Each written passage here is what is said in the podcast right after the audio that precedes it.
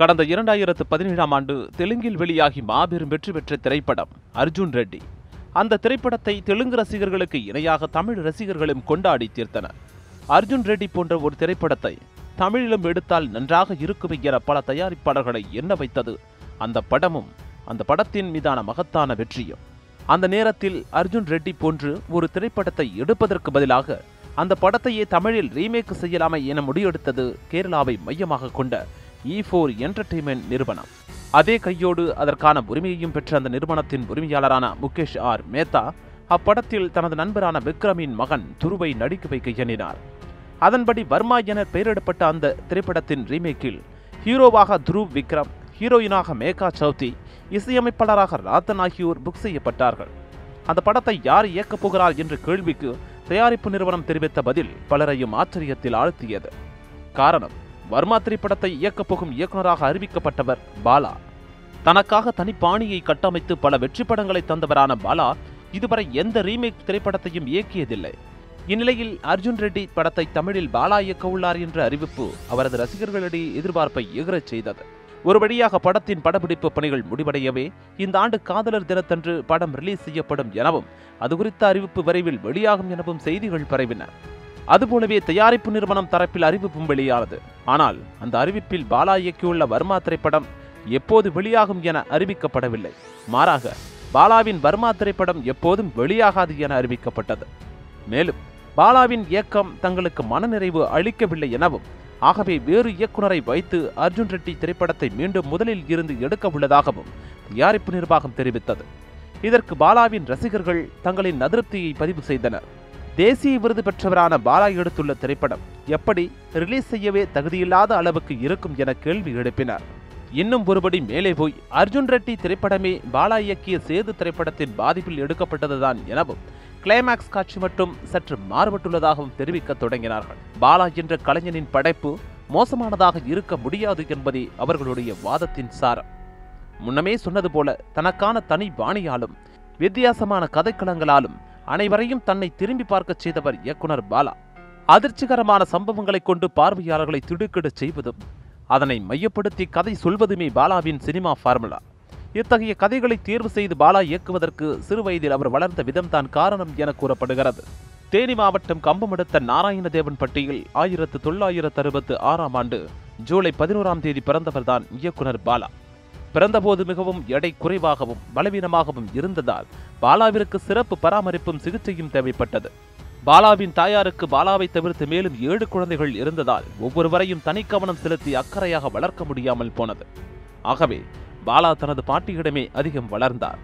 சிறுவயது முதலே சாந்தமான குணம் தன்மையான பண்பு எதிலும் நிதானம் பெரியவர்களை மதித்து நடத்தல் போன்ற எத்தகைய தன்மையும் பாலாவிடம் தென்படவில்லை. அடிக்கடி கோவப்படுவது வீண் சண்டைகளை இழுத்துக்கொண்டு வீட்டுக்கு வருவது. அசந்த நேரம் பார்த்து அப்பாவிடமிருந்தும் பாட்டியிடமிருந்தும் காசை எடுப்பது என பால்ய காலத்தை செலவிட்டார் பாலா. பாலாவின் பால்யம் குறித்த இத்தகைய சித்தரிப்பு மிகையானதல்ல. தனது பால்ய காலத்தை பாலாவே இவ்வாறுதான் நினைவு கூறுகிறார். மேலும் சிறுவயதில் அபேஸ் பாலையா என்பதுதான் தனது பட்டப்பெயராக இருந்ததாகவும் அவர் குறிப்பிடுகிறார். வீட்டு நடவடிக்கைகள் இப்படி என்றால் பள்ளி படிப்பு இன்னும் பிரமாதமாக இருந்தது. பள்ளி இருக்கும் திசையை தவிர மற்ற எல்லா திசையிலும் பாலா பயணித்தார். பள்ளிக்கூடத்தை தவிர எல்லா இடங்களிலும் சுற்றி திரியவும் தொடங்கினார். உடன் கஞ்சா அடிக்கும் பழக்கமும் தொற்றிக்கொண்டது. பாலாவின் இத்தகைய நடவடிக்கைகளால் ஆத்திரமடைந்த பள்ளி நிர்வாகம் அவரை பள்ளி படிப்பில் இருந்து பாதியிலேயே வெளியேற்றியது. அடுத்தடுத்த நான்கைந்து பள்ளிகளில் பாலா சேர்க்கப்பட சேர்க்கப்பட்ட வேகத்திலேயே அங்கிருந்தும் அவர் வெளியேற்றப்பட்டார். பள்ளிகளில் இருந்து தொடர்ந்து வெளியேற்றப்பட்டதால் மனமுடைந்த பாலா வேலைக்கு செல்வது என்று முடிவெடுத்தார். அதன்படி தனது வீட்டிற்கு அருகே இருந்த ஈயப்பட்டறை ஒன்றில் வேலைக்கு சேர்ந்தார். ஒரு நாள் பட்டறையில் ஆட்கள் அனைவரும் வெளியே சென்றிருக்க பட்டறையை பார்த்து கொள்ளும் பொறுப்பு பாலாவிடம் ஒப்படைக்கப்பட்டது. அப்போது ஆர்வ மிகுதியால் அங்கிருந்த அடுப்பில் நெருப்பை பற்ற வைக்க நெருப்பு பரவி பக்கத்தில் இருந்த வைக்கோல் போரில் பற்றி கொண்டது. அதனால் தெரிவே புகை மண்டலமானது. விஷயம் தெரிந்து வந்த சிலர் பாலாவை அடித்து வெளுத்து வாங்கிவிட்டார்கள். கன்னம் கிழிந்து ரத்தம் சுட்டத் தொடங்கியது. இவ்வாறாக பாலாவின் வேலைக்கு செல்லும் ஆசை ஒரு முடிவுக்கு வந்தது.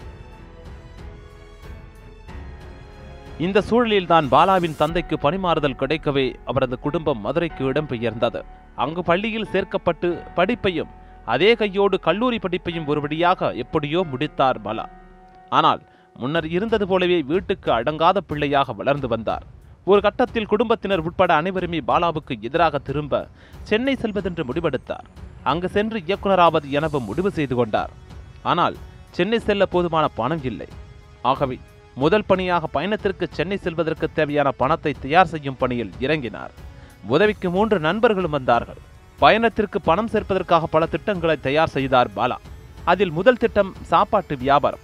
அதன்படி தன்னுடைய மூன்று நண்பர்களுடன் இணைந்து புளியோதரை மற்றும் தயிர் சாதங்களை தயார் செய்து அவற்றை தலா ஐநூறு பொட்டலங்களாக கட்டி விற்பனை செய்ய கிளம்பினார். பாலா இந்த சாப்பாட்டு வியாபாரத்தை கையில் எடுக்க காரணம் இல்லாமல் இல்லை. மதுரையில் அப்போது சித்திரை திருவிழா. ஊரே கோலாகலம் கொண்டிருந்தது பக்தர்களின் வருகையும் அதிக அளவில் இருந்தது. ஆகவே இந்த நேரத்தில் உணவு விற்பனை எளிதில் பணம் சேர்க்க உதவியாய் இருக்கும் என எண்ணினார் பாலா. ஆனால் அவர் நினைத்தது போல உணவுப் பொட்டலங்கள் அவ்வளவாக விற்பனையாகவில்லை. ஒரு உணவுப் பொட்டலம் வாங்கினால் மற்றொரு பொட்டலம் இலவசம் என்ற சலுகையை அறிவித்தார். இப்போது உணவுப் பொட்டலங்கள் ஓரளவிற்கு விற்பனையாக தொடங்கின. சுமார் ஆயிரம் ரூபாய் பணமும் சேர்ந்தது. ஆனால் அந்த பணம் சென்னை செல்வதற்கு போதுமானதாக இல்லை. இப்போது பிளான் பியை கையில் எடுத்தார். அதன்படி பாலாவும் அவரது நண்பர்களும் கடையொன்றில் முன்னூறு ரூபாய்க்கு நான்கு கை கடிகாரங்களை வாங்கினார்கள். அவை பார்ப்பதற்கு ஃபாரின் வாட்சுகள் போல இருந்தன. அந்த வாட்சுகளையும் நான்கு வெவ்வேறு அடகு கடைகளில் அடகு வைப்பது என திட்டம். அதன்படி நான்கு அடகு கடைகளுக்கு சென்ற பாலாவும் அவரது நண்பர்களும் இது சிங்கப்பூர் வாட்ச் எனவும் இதை வைத்துக்கொண்டு இரண்டாயிரம் ரூபாய் தரும்படியும் கேட்டார்கள். அதை நம்பிய அடகு கடை உரிமையாளர்கள் இரண்டாயிரம் ரூபாய் எல்லாம் தர முடியாது வேண்டுமானால் ஆயிரம் ரூபாய் தருவதாக தெரிவித்தனர். அவற்றை பெற்றுக்கொண்டார் பாலா. வீட்டில் இருந்து இரண்டாயிரம் ரூபாய் நண்பர்களின் நிதி உதவி என கடைசியில் பாலாவின் கையில் எட்டாயிரம் ரூபாய் வந்து சேர்ந்தது. அனைவரிடமும் விடைபெற்றுக் கொண்டு சென்னையை நோக்கி பயணித்தார் பாலா. சென்னை வந்திறங்கியதும் முதல் ஆளாக கபார் என்பவரை பார்த்தார். கபார் என்பவர் கோடம்பாக்கத்தில் சினிமா மேனேஜராக இருந்து வந்தார். அவர் பாலாவிடம் சிபாரசு கடிதம் ஒன்றை தரவே அதனை எடுத்துக்கொண்டு தினமும் ஒவ்வொரு இயக்குனரின் வீட்டு வாசலாக காத்திருக்க தொடங்கினார். அதே கையோடு எல்டாம் சாலையில் உள்ள மேன்ஷனில் சேர்ந்து கொண்டார். குறிப்பாக அந்த பகுதியில் இருந்த அந்த மேன்ஷனில் பாலா இணைந்ததற்கு பிரத்யேக காரணமும் இருந்தது.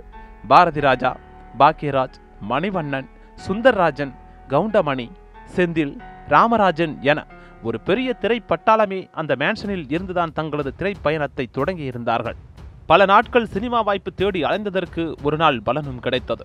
பாய்மர கப்பல் என்ற திரைப்படத்தை ராம் திலக் என்ற இயக்குனர் இயக்கி வந்தார். படத்தின் ஹீரோவாக ஜனகராஜ் ஒப்பந்தமாகி இருந்தார் அந்த திரைப்படத்தில் அசிஸ்டன்ட் டைரக்டராக இணைந்தார் பாலா. அந்த திரைப்படத்தில் பணியாற்றி கொண்டிருக்கும் போதுதான் கவிஞர் அறிவுமதியின் நட்பு கிடைத்தது. அப்போது பாலு மகேந்திராவிடம் அறிவுமதி உதவி இயக்குனராக பணியாற்றி கொண்டிருந்தார். ஒரு நாள் பாலு மகேந்திரா இயக்கி வரும் வீடு திரைப்படத்தின் ஷூட்டிங் ஸ்பாட்டிற்கு பாலாவை அழைத்துச் சென்றார் அறிவுமதி. அங்கு பாலு மகேந்திராவை கண்ட பாலா பணியாற்றினால் பாலு மகேந்திராவுடன் சேர்ந்துதான் பணியாற்றுவது என முடிவெடுத்தார். அந்த கணம் முதல் வீடு திரைப்படத்தின் ஷூட்டிங் ஸ்பாட்டே பாலாவின் வீடானது. அனைத்து வேலைகளையும் இழுத்து போட்டுக்கொண்டு செய்யத் தொடங்கினார். ஸ்டார்ட் கேமரா ஆக்ஷன் என கூறி டைரக்ஷன் பணியை மட்டும்தான் பார்க்கவில்லை. மற்றபடி அனைத்து வேலைகளையும் அவர் பார்க்க தொடங்கினார். இத்தனைக்கும் பாலாவின் பெயர் கூட அப்போது பாலமகேந்திராவுக்கு தெரியாது. ஆயிரத்து தொள்ளாயிரத்து எண்பத்து எட்டாம் ஆண்டு ஜூலை மாதம் வீடு திரைப்படம் வெளியானது. தன் பங்கிற்கு முப்பத்தி ஏழு முறை அந்த படத்தை பார்த்தார் பாலா. சில நாட்கள் கடந்திருந்த நிலையில் பாலு மகேந்திராவிடமிருந்து பாலாவிற்கு அழைப்பு வந்தது. பாலா குறித்து அறிவுமதி உள்ளிட்டோரின் வாயிலாக அறிந்து கொண்ட பாலு மகேந்திரா பாலாவை தனது உதவி இயக்குனராக சேர்த்து கொண்டார். வீடு படத்தை தொடர்ந்து பாலு மகேந்திரா இயக்கிய சந்தியாராகம் திரைப்படத்தில் உதவி இயக்குனராக இணைந்து பாலா பணியாற்றத் தொடங்கினார்.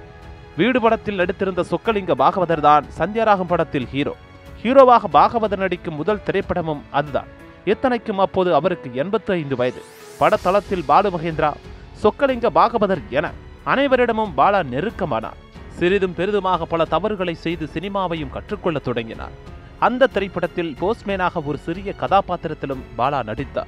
சார் போஸ்ட் என கூறி தபால் ஒன்றை தந்துவிட்டு நகர்ந்தார். அவ்வளவுதான் அந்த காட்சி. தொடர்ந்து படத்தின் பணிகள் நடைபெற்று முடிய படமும் வெளியானது. அனைத்து பத்திரிகைகளும் அப்படத்தை பாராட்டி எழுதின. தேசிய விருது உள்ளிட்ட பல விருதுகளையும் படம் வாரி குவித்தது. அந்த படத்தை தொடர்ந்து சக்கர வியூகத்திலும் அதனைத் தொடர்ந்து வண்ண வண்ண பூக்கள் திரைப்படத்திலும் பணியாற்றினார் பாலா. அந்த நேரத்தில் சில காரணங்களால் பாலமகேந்திராவிடமிருந்து அனைத்து உதவி இயக்குநர்களும் பிரிந்து சென்றிருந்தனர். அப்போது பாலமகேந்திராவிடம் உதவி இயக்குநராக இருந்த ஒரே நபர் பாலாதான் பலர் சேர்ந்து செய்ய வேண்டிய வேலைகளை பாலா ஒரே ஆளாக செய்து முடித்து பாலமகேந்திராவிற்கு உதவினார். ஒரு வழியாக வண்ண வண்ண பூக்கள் திரைப்படம் நல்லபடியாக முடிந்தது. படத்தில் பாலா கடுமையாக உழைத்ததை நேரிலிருந்து பார்த்திருந்தார் படத்தின் தயாரிப்பாளரான கலைப்புலி எஸ் தானு. ஆகவே பாலாவின் உழைப்பை அங்கீகரிக்கும் விதமாக எண்பத்தைந்தாயிரம் ரூபாய் ஊதியம் வழங்கினார் அவருக்கு. அந்த திரைப்படத்தில் இயக்குனர் மற்றும் ஹீரோவுக்கு அடுத்தபடியாக அதிக ஊதியம் வாங்கியவர் என்ற பெருமையை பெற்றார் பாலா. தன் பங்கிற்கு பாலாவை கௌரவிக்க நினைத்த பாலுமகேந்திரா அந்த திரைப்படத்தின் டைட்டில் கார்டில் உதவி இயக்குனர் பாலா என்பதற்கு பதிலாக இணை இயக்குனர் பாலா என போட்டார். பாலு மகேந்திரா அதுவரை இருபதுக்கும் மேற்பட்ட திரைப்படங்களை இயக்கியிருந்தாலும் டைட்டில் கார்டில் யார் பெயரையும் இணை இயக்குனர் என போட்டதில்லை. இதனைத் தொடர்ந்து பாலு மகேந்திரா இயக்கிய மறுபடியும் என்ற திரைப்படத்தில் பாலா பணியாற்றி வந்தார்.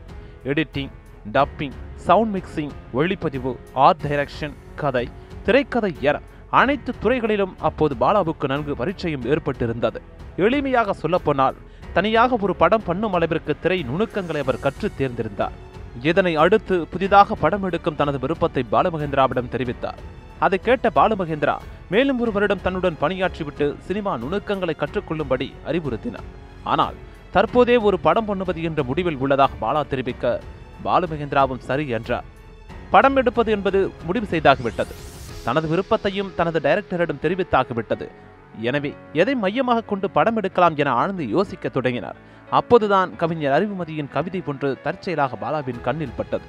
அணு அணுவாய் சாவதற்கு முடிவெடுத்த பெண் காதல் சரியானபடிதான். இந்த வரிகளில் இருந்து தனது முதல் படத்திற்கான கருவை பாலா தெரிவு செய்து கொண்டார். கருவை போலவே படத்திற்கான கதையும் தற்செயலாக கிடைத்தது. ஒருமுறை ஏர்வாடி சென்றிருந்த பாலா அங்கிருந்த தர்கா ஒன்றுக்கு சென்றார். அவர் கண்ட காட்சிகள் அவரை வெகுவாக பாதித்தன. நூற்றுக்கணக்கானவர்கள் மனநிலை பாதிக்கப்பட்ட நிலையில் தலைமுடி மழிக்கப்பட்டு பெரிய சங்கிலிகளில் கட்டி வைக்கப்பட்டிருந்தார்கள். மனநிலை பாதிக்கப்பட்டு அங்கு சிகிச்சை பெற்று வந்த அனைவருக்கும் தனித்தனி கதைகள் இருந்தன. அத்தகையவர்களில் யாரேனும் ஒருவன் கடந்த காலத்தில் ஏதாவது ஒரு பெண்ணை உருகி உருகி காதலித்திருந்தால் என கற்பனை செய்ய தொடங்கினார் பாலா. கதையும் ரெடியானது. அந்த புள்ளியில் பாலாவின் முதல் படமான ஆதவன் திரைப்படம் ஆரம்பமானது. பாலாவின் நண்பர்கள் சிலரே அந்த படத்தை தயாரிக்க முன்வந்தனர். இதனை அடுத்து இளையராஜாவை சந்தித்த பாலா தனது படத்தின் கதையை கூறினார். இளையராஜாவுக்கும் கதை பிடித்து போக தான் கட்டாயம் இசையமைத்து தருவதாக உறுதியளித்தார். படத்தின் ஹீரோ யார் என்பதை முடிவு செய்வதற்கு முன்னரே ஹீரோவின் அண்ணனாக யார் நடிக்க வேண்டும் என்பதையும் முடிவு செய்திருந்தார். அவர் அவ்வாறு முடிவு செய்திருந்த நபர் சிவகுமார். படத்திற்கு பூஜை போடும் நாளும் தேர்வு செய்யப்பட்டது. விடுந்தால் படத்திற்கான பூஜை. அனைவருக்கும் அழைப்புதழ்கள் வழங்கியாயிற்று. அனைவரும் வருவதாய் சம்மதித்திருந்தனர். உடன் பூஜைக்கான எல்லா ஏற்பாடுகளும் தயாராக இருந்தது. அந்த நேரத்தில் அந்த நள்ளிரவில் அந்த அதிர்ச்சிகர செய்தி வந்து சேர்ந்தது. தயாரிப்பு நிறுவனம் படத்தை ஏதோ காரணத்தால் டிராப் செய்ய முடிவெடுத்திருப்பதாக பாலாவிடம் தெரிவிக்கப்பட்டது. மறுநாள் படத்திற்கான பூஜை திட்டமிட்டபடியே நடைபெற்றது. அனைவருக்கும் அழைப்புதல் வழங்கிவிட்டோமே என்ற காரணத்திற்காக பெயருக்கு அந்த படபூஜை நடைபெற்றது. மற்றபடி படம் கைவிடப்பட்டது. இந்த அதிர்ச்சியில் இருந்து மீள பாலாவுக்கு அதிக நாட்கள் பிடித்தன. சில மாதங்கள் கடந்திருந்த நிலையில் பாலாவின் குடும்ப நண்பனான கந்தசாமி என்பவர் பாலா வைத்து படம் தயாரிக்க முன்வந்தார்.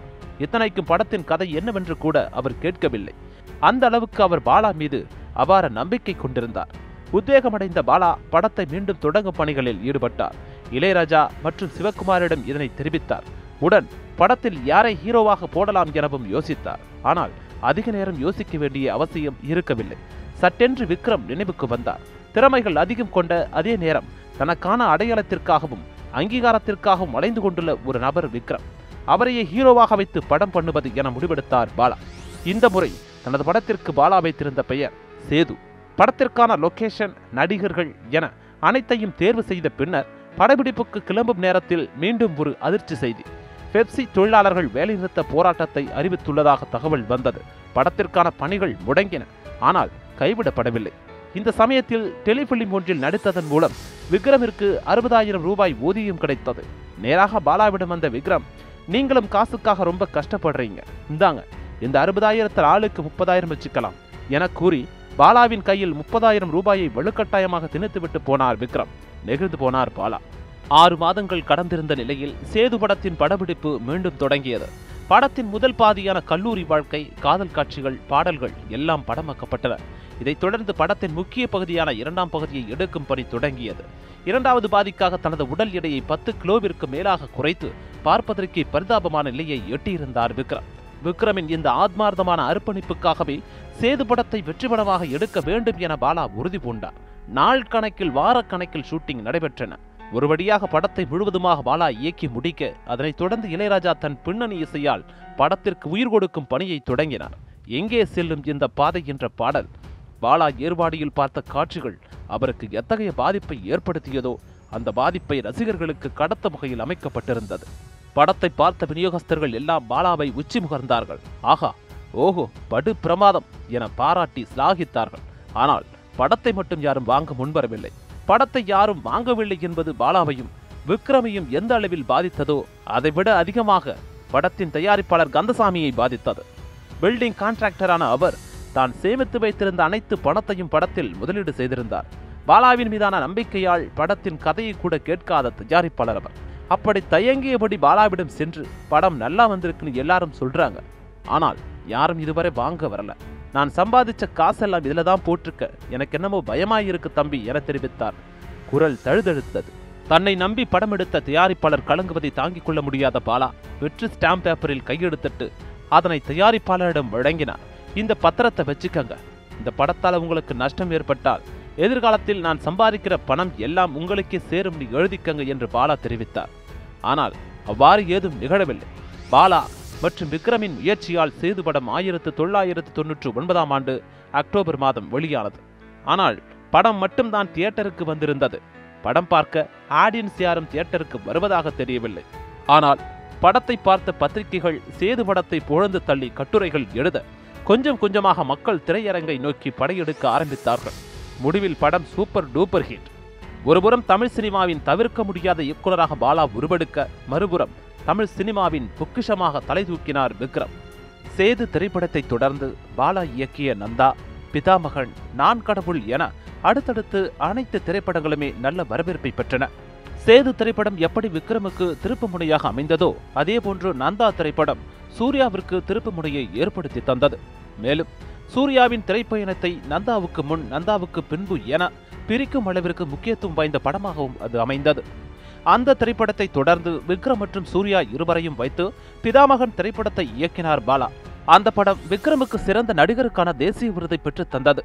இருந்தபோதிலும் பாலா இயக்கிய மூன்று படங்களிலும் கதாநாயகனின் பாத்திரம் கிட்டத்தட்ட ஒரே மாதிரியாக இருப்பதாக ஒரு சிலர் விமர்சிக்க தொடங்கினர். முதல் மூன்று படங்கள் மட்டுமல்ல தன்னுடைய நான்காவது படத்தின் ஹீரோவும் அப்படித்தான் இருப்பான் என கூறுவதைப் போல தனது அடுத்த படமான நான் கடவுள் திரைப்படத்தில் ஆர்யாவை முற்றிலும் வேறு கோணத்தில் காட்டினார் பாலா. பாலா தனது அனைத்து திரைப்படங்களையுமே ஏதேனும் ஒரு கதை அல்லது சம்பவத்தின் பாதிப்பிலிருந்தே இயக்கி வருவதாக கூறப்படுகிறது. மலையாள சிறுகதையான இருண்டின்ற ஆத்மாவின் சாயல் சேது திரைப்படத்தில் உள்ளதாகவும் ராமநாதபுரம் பகுதியில் பாலா பார்த்த அகதிகள் முகாம்களின் பாதிப்பில்தான் நந்தா திரைப்படம் உருவானதாகவும் ஜெயகாந்தனின் நந்தமனத்தில் ஓர் ஆண்டி சிறுகதையின் பாதிப்பில்தான் பிதாமகன் படம் இயக்கப்பட்டதாகவும் கூறப்படுகிறது. இந்நிலையில் தன்னுடைய நான்காவது திரைப்படமான நான் கடவுள் திரைப்படத்தின் கருவை ஜெயமோகன் எழுதிய ஏழாம் உலகம் நாவலில் இருந்து எடுத்துக்கொண்டார் பாலா. மேலும் அந்த திரைப்படத்தில் ஜெயமோகனை வைத்தே வசனங்களையும் எழுத வைத்தார். அந்த திரைப்படத்தில் நடிக்க ஆர்யாவிற்கு முன்னதாக அஜித் தான் புக் செய்யப்பட்டார். ஆனால் கருத்து வேறுபாடுகள் காரணமாக நான் கடவுள் படத்திலிருந்து அஜித் விலகிக் கொள்ளவே ஆர்யா நடிப்பில் அந்த திரைப்படம் வெளியானது. இது குறித்து தொலைக்காட்சி நிகழ்ச்சி ஒன்றில் நேரடியாகவே இயக்குனர் பாலாவிடம் கேள்வி எழுப்பப்பட்டது. அதற்கு பதிலளித்த பாலா அடிச்சேன் ரூம்குள்ள கதவை சாத்திட்டு மிதிச்சேன் அப்படிங்கிறதெல்லாம் பத்திரிகைக்காரங்களோட கற்பனை. அதே சமயம் அஜித்துக்கும் எனக்கும் மனஸ்தாபம் வந்தது உண்மைதான் என சுருக்கமாக பதிலளித்தார். இந்த விவகாரம் ஒருபுறம் இருக்க ஆர்யா நடிப்பில் வெளியான திரைப்படம் வர்த்தக ரீதியிலும் விமர்சன ரீதியிலும் வெற்றி படமாக அமைந்தது. பாலாவுக்கும் அப்படத்தில் பணியாற்றிய ஒப்பனை கலைஞரான மூர்த்திக்கும் தேசிய விருதுகளையும் பெற்று தந்தது. அடுத்ததாக அவன் இவன் திரைப்படத்தையும் அதனைத் தொடர்ந்து பரதேசி படத்தையும் இயக்கினார் பாலா. இதில் பரதேசி திரைப்படம் பல சர்ச்சைகளுக்கும் விமர்சனங்களுக்கும் வித்திட்டது. அந்த திரைப்படத்தில் நடித்த நடிகர்களை பாலா அடித்து துன்புறுத்தியதாகவும் தேயிலை தோட்ட தொழிலாளர்களின் கதையை அறையும் குறையுமாக அவர் இயக்கியுள்ளதாகவும் விமர்சனங்கள் முன்வைக்கப்பட்டன. மேலும் படத்தில் இடம்பெற்ற மதமாற்றம் தொடர்பான காட்சிகளுக்கும் கண்டனங்களுக்கு உள்ளாகியது. ஆனால் படத்தளத்தில் யாரையும் பாலா தாக்கவில்லை எனவும் துணை நடிகர்களுக்கு எப்படி நடிக்க வேண்டும் என்பதைத்தான் அவர் நடித்து காட்டியதாகவும் விளக்கம் அளிக்கப்பட்டது. பாலா நடிகர்களை தாக்குவதைப் போல் யூடியூபில் பதிவேற்றம் செய்யப்பட்டுள்ள வீடியோவை சற்று உன்னிப்பாக கவனித்தாலே அது வெறும் நடிப்புதான் என்பது புலப்படும் எனவும் தெரிவிக்கப்பட்டது. நான் கடவுள் பரதேசி படங்களை தொடர்ந்து ஜோதிகாவை வைத்து அவர் இயக்கிய நாச்சியார் திரைப்படமும் சர்ச்சைகளுக்கு உள்ளாக தவறவில்லை. குறிப்பாக அந்த திரைப்படத்தின் டீசர். நாச்சியார் படத்தின் டீசரில் வசைச்சொல் ஒன்றை பேசி நடித்திருந்தார் ஜோதிகா. அந்த சொல்லை பயன்படுத்தியதற்கு பல தரப்பில் இருந்தும் கண்டனங்களும். இதுபோன்ற வார்த்தைகளை உச்சரிக்க வைத்துதான் ஒரு பெண்ணை துணிச்சல் மிக்கவளாக காட்ட வேண்டுமா என்ற கேள்விகளும் எழுந்தன. எளிமையாக சொல்வதென்றால் பாலா இயக்கிய அனைத்து படங்களுமே பாராட்டுகளுக்கும் புகழ்ச்சிகளுக்கும் இணையாக விமர்சனங்களையும் குற்றச்சாட்டுகளையும் சம அளவில் சந்தித்தே வந்துள்ளன. இதனிடையே சில ஆண்டுகளுக்கு முன்பு குற்றப்பரம்பரை பட விவகாரத்தில் இயக்குனர் பாரதிராஜாவுக்கும் பாலாவுக்கும் இடையே வெடித்த மோதல் சினிமா வட்டாரத்தை பரபரப்புக்கு உள்ளாக்கியது. குற்றப்பரம்பரை குறித்து படம் எடுக்க தான் ஏற்கனவே முடிவு செய்துள்ளதாகவும் ஆகவே அப்படத்தை பாலா எடுக்கக்கூடாது எனவும் பாரதி ராஜா தெரிவித்தார். ஆனால் குற்றப்பரம்பரை கதையை இயக்க யாரும் உரிமை கோர முடியாது என கூறிய பாலா ஜாலியன் வாலாபாக் கதையைப் போல குற்றப்பரம்பரை கதையும் யார் வேண்டுமானாலும் இயக்கலாம் என தெரிவித்தார். இருந்தபோதிலும் பாலா மற்றும் பாரதி ராஜா இடையே கடுமையான வார்த்தை போர் தொடர்ந்து நீடித்து வந்தது. இதனைத் தொடர்ந்து குற்றப்பரம்பரை கதையை இயக்குவதாக அறிவித்து படத்திற்கான தொடக்க பூஜையை போட்டார் பாரதி ராஜா. ஆனால் அந்த திரைப்படம் பாதியிலேயே கைவிடப்பட்டது. இவ்வாறு பாலாவின் அனைத்து படங்களுமே சர்ச்சைகளுக்கு உள்ளாக அத்தகைய சர்ச்சை படங்களின் பட்டியலில் தற்போது லேட்டஸ்டாக வந்து இணைந்துள்ளது வர்மா திரைப்படம். வேறு ஒருவர் எடுத்த படத்தை அச்சு பிசகாமல் எடுப்பதெல்லாம் பாலாவுக்கு ஒத்து வராது எனவும் பாலாவின் பாணி தனித்துவமானது எனவும் அவரது ரசிகர்கள் தெரிவிக்கின்றனர். மேலும் வரும் காலங்களில் இதுபோன்ற ரீமேக் முயற்சிகளை பரிசோதனை செய்து நேரத்தை வீணடிக்காமல் புதினங்களில் இருந்து கதை கருவை தேர்வு செய்யும் தனது பாணியையே பாலா தொடர வேண்டும் எனவும் அவர்கள் வலியுறுத்துகின்றனர். பாலா மீது முன்வைக்கப்படும் மற்றொரு குற்றச்சாட்டு அவரது படங்கள் வன்முறை நிறந்தவையாக உள்ளன என்பது. பார்வையாளர்களுக்கு அதிர்ச்சியை ஏற்படுத்தவே வன்முறை காட்சிகளை வலிந்து திணிப்பதாகவும் குற்றச்சாட்டு உள்ளது. அதற்கு விளக்கமளிக்கும் அவரது ரசிகர்கள் மனநலம் பாதிக்கப்பட்டவனின் வாழ்க்கையை ஆதரவற்றோர் மற்றும் ஊனமுற்றோர்கள் மீதான வன்முறையை கிராமிய இசைக்கலைஞர்களின் துயர வாழ்க்கையை மயிலிறகை கொண்டு வருடுவதைப் போல எப்படி படமாக்க முடியும் என கேள்வி எழுப்புகின்றன. மேலும் அதிக அளவில் வன்முறை நிறைந்த படங்கள் எடுக்கப்படும் ஐரோப்பிய நாடுகளில் குற்றங்களின் விகிதம் குறைவாக இருப்பதாகவும் மென்மையான படங்கள் மட்டுமே எடுக்கப்படும் வளைகுடா நாடுகளில் குற்றச்சம்பவங்களின் அளவு அதிக அளவில் உள்ளதையும் அவர்கள் சுட்டிக்காட்டுகின்றனர் ஆயிரம் விமர்சனங்கள் இருந்தாலும் பாலாவையும் அவரது படைப்புகளையும் யாரும் அவ்வளவு எளிதில் நிராகரித்துவிட முடியாது. பாலுமகேந்திரா கூறியதைப் போல பாலா ஒரு படத்தில் எட்டு அடி பாய்ந்தால் அடுத்த படத்தில் பதினாறு அடியும் அதற்கு அடுத்த படத்தில் முப்பத்து இரண்டு அடியும் சர்வ நிச்சயமாக பாய்வார்.